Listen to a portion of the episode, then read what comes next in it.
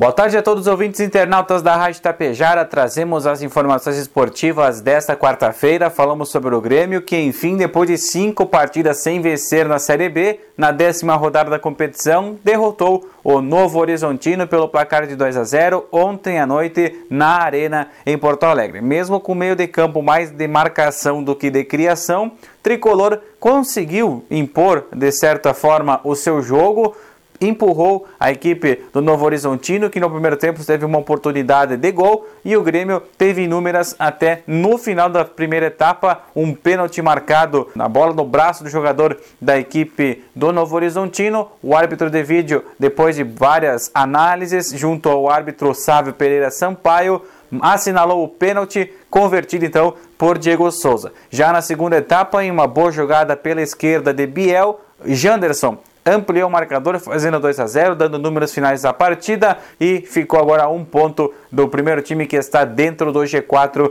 da Série B. Na próxima segunda-feira, o Grêmio vai até Recife, em Pernambuco, enfrentar o esporte na Ilha do Retiro a partir das 8 horas da noite. Já o Internacional entra em campo hoje à noite na Vila Belmiro, em Santos, enfrentando o Santos por mais uma rodada do Campeonato Brasileiro, também a décima rodada da competição, tentando a segunda vitória consecutiva depois também de uma sequência de jogos sem vencer no Brasileirão. O time de Mano Menezes está muito bem encaixado. Agora o técnico tenta manter o mesmo time que jogou contra o Bragantino e venceu na última rodada, para então seguir esse caminho das vitórias e colocar o Inter em uma posição ainda melhor na competição. O Colorado entra em campo às nove e meia da noite e a partida com transmissão da Tapejara Esportiva em cadeia com a Gaúcha de Porto Alegre.